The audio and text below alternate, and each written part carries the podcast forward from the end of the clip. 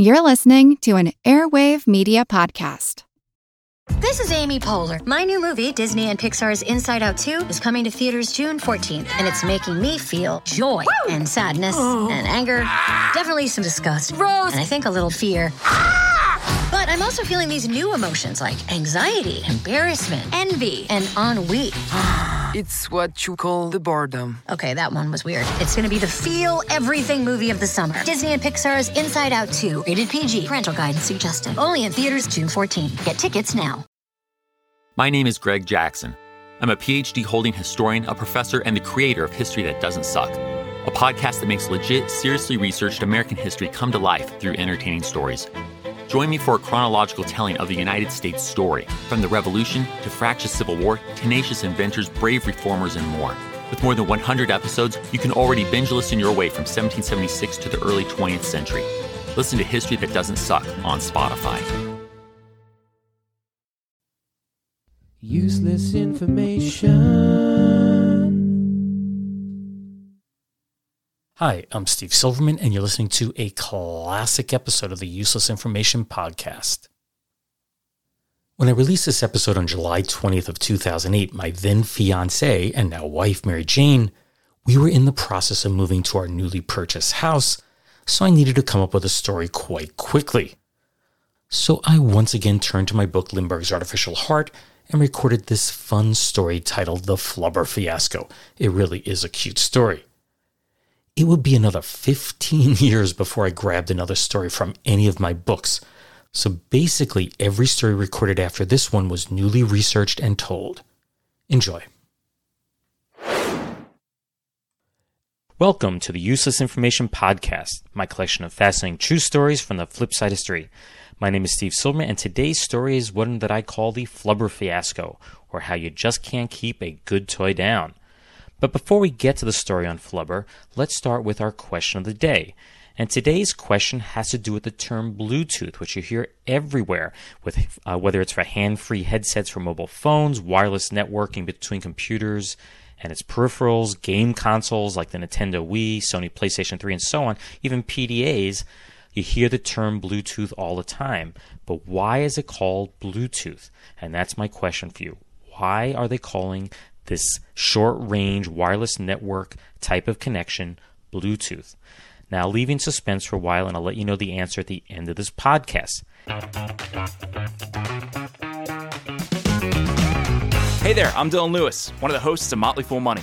Each weekday on Motley Fool Money, we talk through the business news you need to know and the stories moving stocks on Wall Street.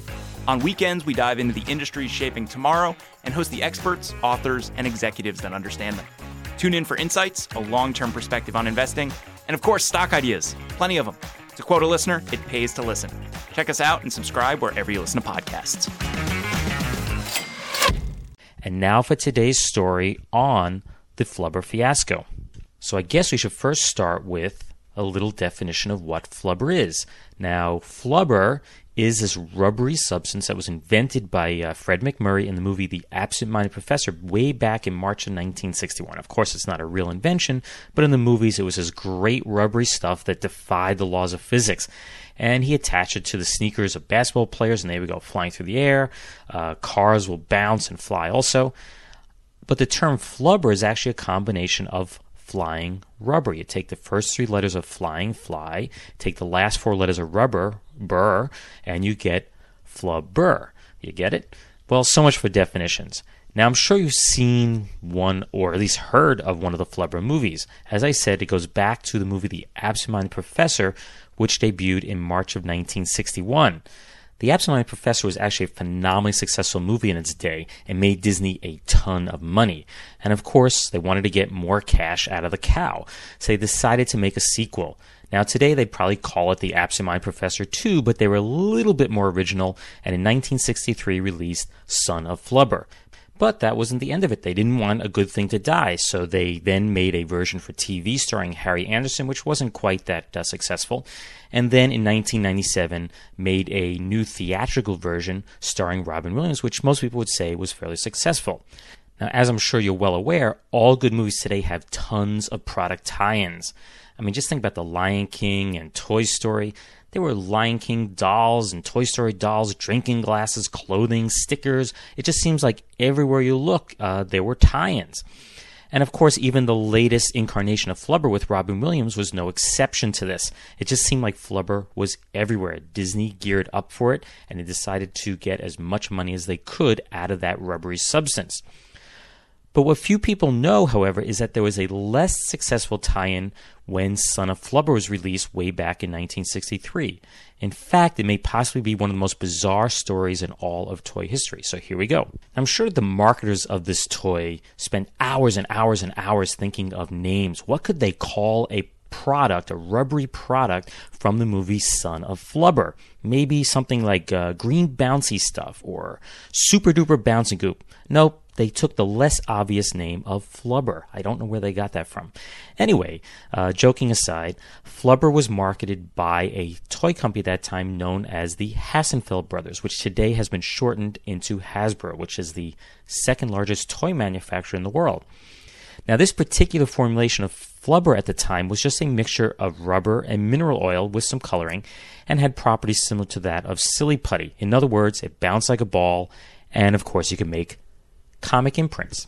Now, this product was introduced to the market in September of 1962, just prior to the premiere of the movie, and Hasbro sold millions of them. It was a phenomenal success.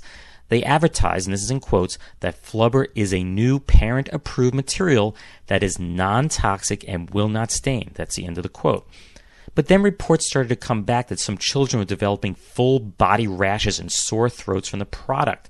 In fact, the FDA, the Federal Food and Drug Administration, began investigating the product to see if, in fact, the claims were true. I don't know, doesn't sound very non toxic to me. Does it sound to you? Anyway, the big wigs at Hasbro were mystified. They didn't know what could be wrong with this product. After all, it was supposed to be harmless and it passed all of their safety tests. In fact, similar formulations were used by other toy manufacturers for years. Anyway, in March of 1963, a Kansas woman filed a big lawsuit against Hasbro for $104,000, which today is probably, you know, well over a million dollars, claiming that the flubber had caused rashes so severe that both she and her 3-year-old son required hospital care. So Hasbro really had no choice but to retest the product. But instead of testing on kids, which is kind of, you know, questionable, they ended up using volunteer prisoners as guinea pigs. One prisoner, in fact, developed a rash on his head. Now, why he was rubbing flubber on his head, one will never know, but it became clear that there actually was a problem with the product. It seems that the flubber could irritate the hair follicles in a very small percentage of the human population. What to do? What to do? What would you do if you're Hasbro? Well, by May, over 1,600 complaints had been received uh, even though you know some of them were for actually products made by other companies, but they had no choice but to issue a voluntary recall. And three million flubber balls were returned to the company. And then came the very, very big question what do you do with so much flubber? How do you dispose of it? What do you do with a very large mass of green, rubbery stuff? Well, in these days, before people concerned about air pollution, the obvious answer was to just incinerate it, burn it. And of course, that seemed like a really good idea until they actually sent it off to the local incinerator. And they got a report back that a huge black cloud had formed and blocked out the sun in the area around the incinerator. It turns out that flubber would bounce, but it couldn't be burned properly. So Hasbro had a big mess on its hands, and the flubber went right back to Hasbro, and they had to deal with it once again. So it was decided the ball should simply be trucked off and given a proper burial in the city dump. Now, this seemed like a really good idea until Hasbro received a call from city officials telling them that kids were breaking into the dump and stealing it. So the product was recalled because it was irritating kids' uh, hair follicles and now is getting back into the hands of the kids. So back to Hasbro, the flubber actually went, and they still had to deal with the disposal of it. Now, the next thing they did would be something that would be very, very illegal today it was decided that they dumped the balls into a large northern New England lake. Now, it has been reported in the popular literature that they actually dumped it in a bay off of Rhode Island, but that's actually not true. They took it to a large northern New England lake. The workers drove it to the secluded lake and started to dump case after case of the flubber into the water. But very quickly they learned that flubber floats, rubber floats on water. They had to then hire two fishing schooners and For four days, they fished out an estimated 50,000 flubber balls from the lake waters. And of course, right back to Hasbro the flubber went. Now, Hasbro's next solution was actually the simplest of them all. They were building a new warehouse and they decided to simply bury it in their own backyard. What they did was, and it's a four step process one, you dig a very, very big hole. Two, you pour in a truckload of flubber. Three, on top of that, you bury it with sand. And four, you squash it down with a steamroller. And you just keep doing that over and over and over again until all the flubber was buried. And eventually, once they did get it all buried, they paved it all over and made it into a corporate parking lot.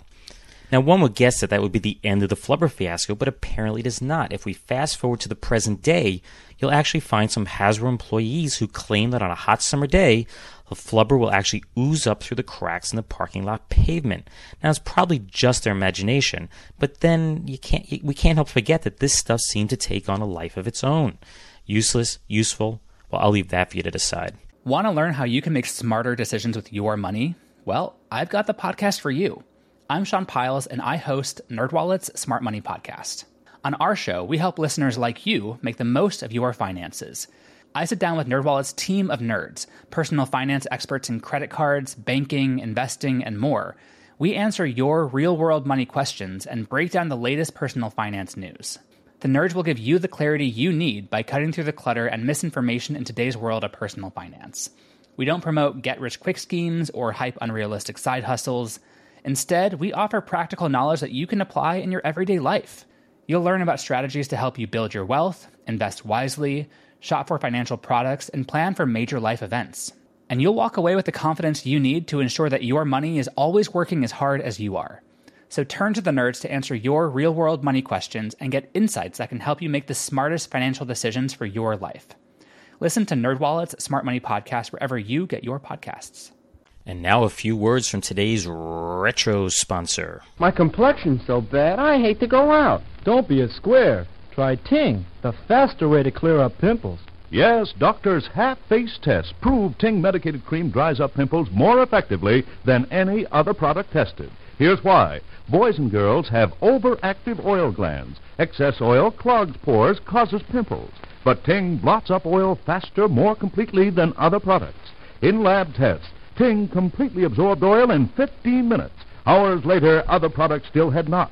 No, hiding pimples won't help heal them. No mere cover-up can work like Ting's antiseptic medication. Remember, doctors' half-face tests prove Ting better in every case, better than any other remedy tested. Applied at bedtime, greaseless, stainless Ting dries to oil-absorbing powder that clings all night, even helps heal acne-type blemishes. Don't let externally caused pimples spoil your fun. Get Ting Medicated Cream, T-I-N-G. See thrilling improvement overnight or money back. That retro sponsored commercial dates back to 1959. Now, interestingly enough, Ting Pimple Cream was removed from the market in 1961 when the doctor's half face tests were actually declared to be cruel and unusual, even for teenagers. And that's why you don't see the product today. Although somehow the name Ting, Sting just doesn't seem to go together. Probably not the best choice for name of a product. And now for a few tidbits from history I like to call news of the weird past. And our first one goes back to March 3rd, 1923, where it was reported that 30%, nearly one third of the population in New York City, was Jewish.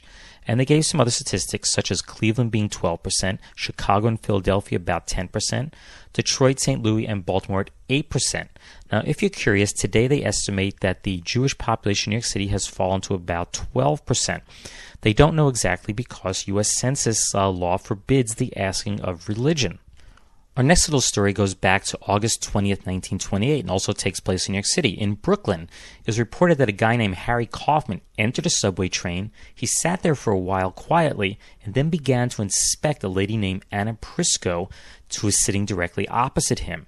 Of course, this made her very uncomfortable, and all of a sudden he pulled out enormous binoculars and peered at her. Of course, she expressed annoyance, so Kaufman, the guy who was actually doing the peering, slapped her for some reason. Soon the chivalrous crowd attacked Kaufman, and police arrested him and threw him in jail. Pretty amazing. And I really like this short little news story from December 30th, 1929. It takes place in Florence, Kansas. And the postmaster there, Seamus O'Brien, was officially told by the U.S. Postal Service that he had to sell $800 worth of stamps by January 1st, or his salary would be cut and his office, his post office, would be degraded to a third class ranking. Of course, the citizens of Florence were very upset at this time because a third class post office meant no city mail delivery. Then, as luck would have it, in Chicago, a guy named Ben Minturn, who once lived in Florence and was a schoolmate of O'Brien, read of his friend's predicament, wrote a letter, and enclosed a check for $1,000, where he ordered $900 worth of 2 cent stamps and $100 worth of 5 cent stamps, and of course saved the day and saved the post office. But of course, Minturn was very, very shrewd, ingenious, you could say, because he knew that he could take those thousand dollars worth of stamps, take them to his local post office in Chicago, and cash them in and get all his money back. And now for the answer to today's question of the day, which had to do with the term Bluetooth. Why is a technology for short range wireless networks called Bluetooth? Well, it turns out that the name has nothing to do with the technology at all. It's named after a Viking named Harald Bluetooth, who was the king of Denmark in the late 900s AD. And he managed to unite Denmark and Norway into a single kingdom and introduced the people of Denmark to Christianity, which leads us to the modern day use of the name. And in fact, the term Bluetooth, as I said before, has nothing to do with the technology itself. It really just signifies that the companies that were involved in bringing this technology, such as Ericsson, were of the Nordic region. Those were nations including Denmark, Sweden, Norway, and Finland. And because they're so important to the communications industry, they decided to use a name of a person honoring him from their history. So the Bluetooth technology is named after the King of Denmark from the late 900s AD. Well, I hope you enjoyed today's story on the Flubber fiasco, as well as uh, hearing our retro sponsor, the news of the weird past, and of course, a question of the day on Bluetooth. If you'd like to read more true stories just like this, please be sure to get a copy of one of my books. They are Einstein's Refrigerator and Lindbergh's Artificial Heart. And as I've said in the past, they're available from your local bookseller, online retailers, and of course through your local library. If for some reason you'd like to contact me, simply drop me an email at useless at steve.silverman.name. That's useless at steve.silverman.name. You Can also visit my website, which has more stories on it, and that is uselessinformation.org. That's uselessinformation.org. And lastly, I'd appreciate it if you could log into iTunes and leave some positive comments to help increase the number of listeners to this podcast. And once again, I thank you for listening to the podcast and hope you'll tune in the next time. Bye. Hi, I'm Neil. And I'm Ken. And we are from the Triviality Podcast, a pub trivia style game show where a lack of seriousness meets a little bit of knowledge. Join us each week for an hour long game of general knowledge trivia featuring special guests from around the world, plus tons of extra themed episodes. If you want to improve your trivia game, or you just want to scream at us in your car when we get easy questions wrong, then we're the show for you. Find Triviality on all your favorite podcast apps. But you know that because you're already listening to a podcast.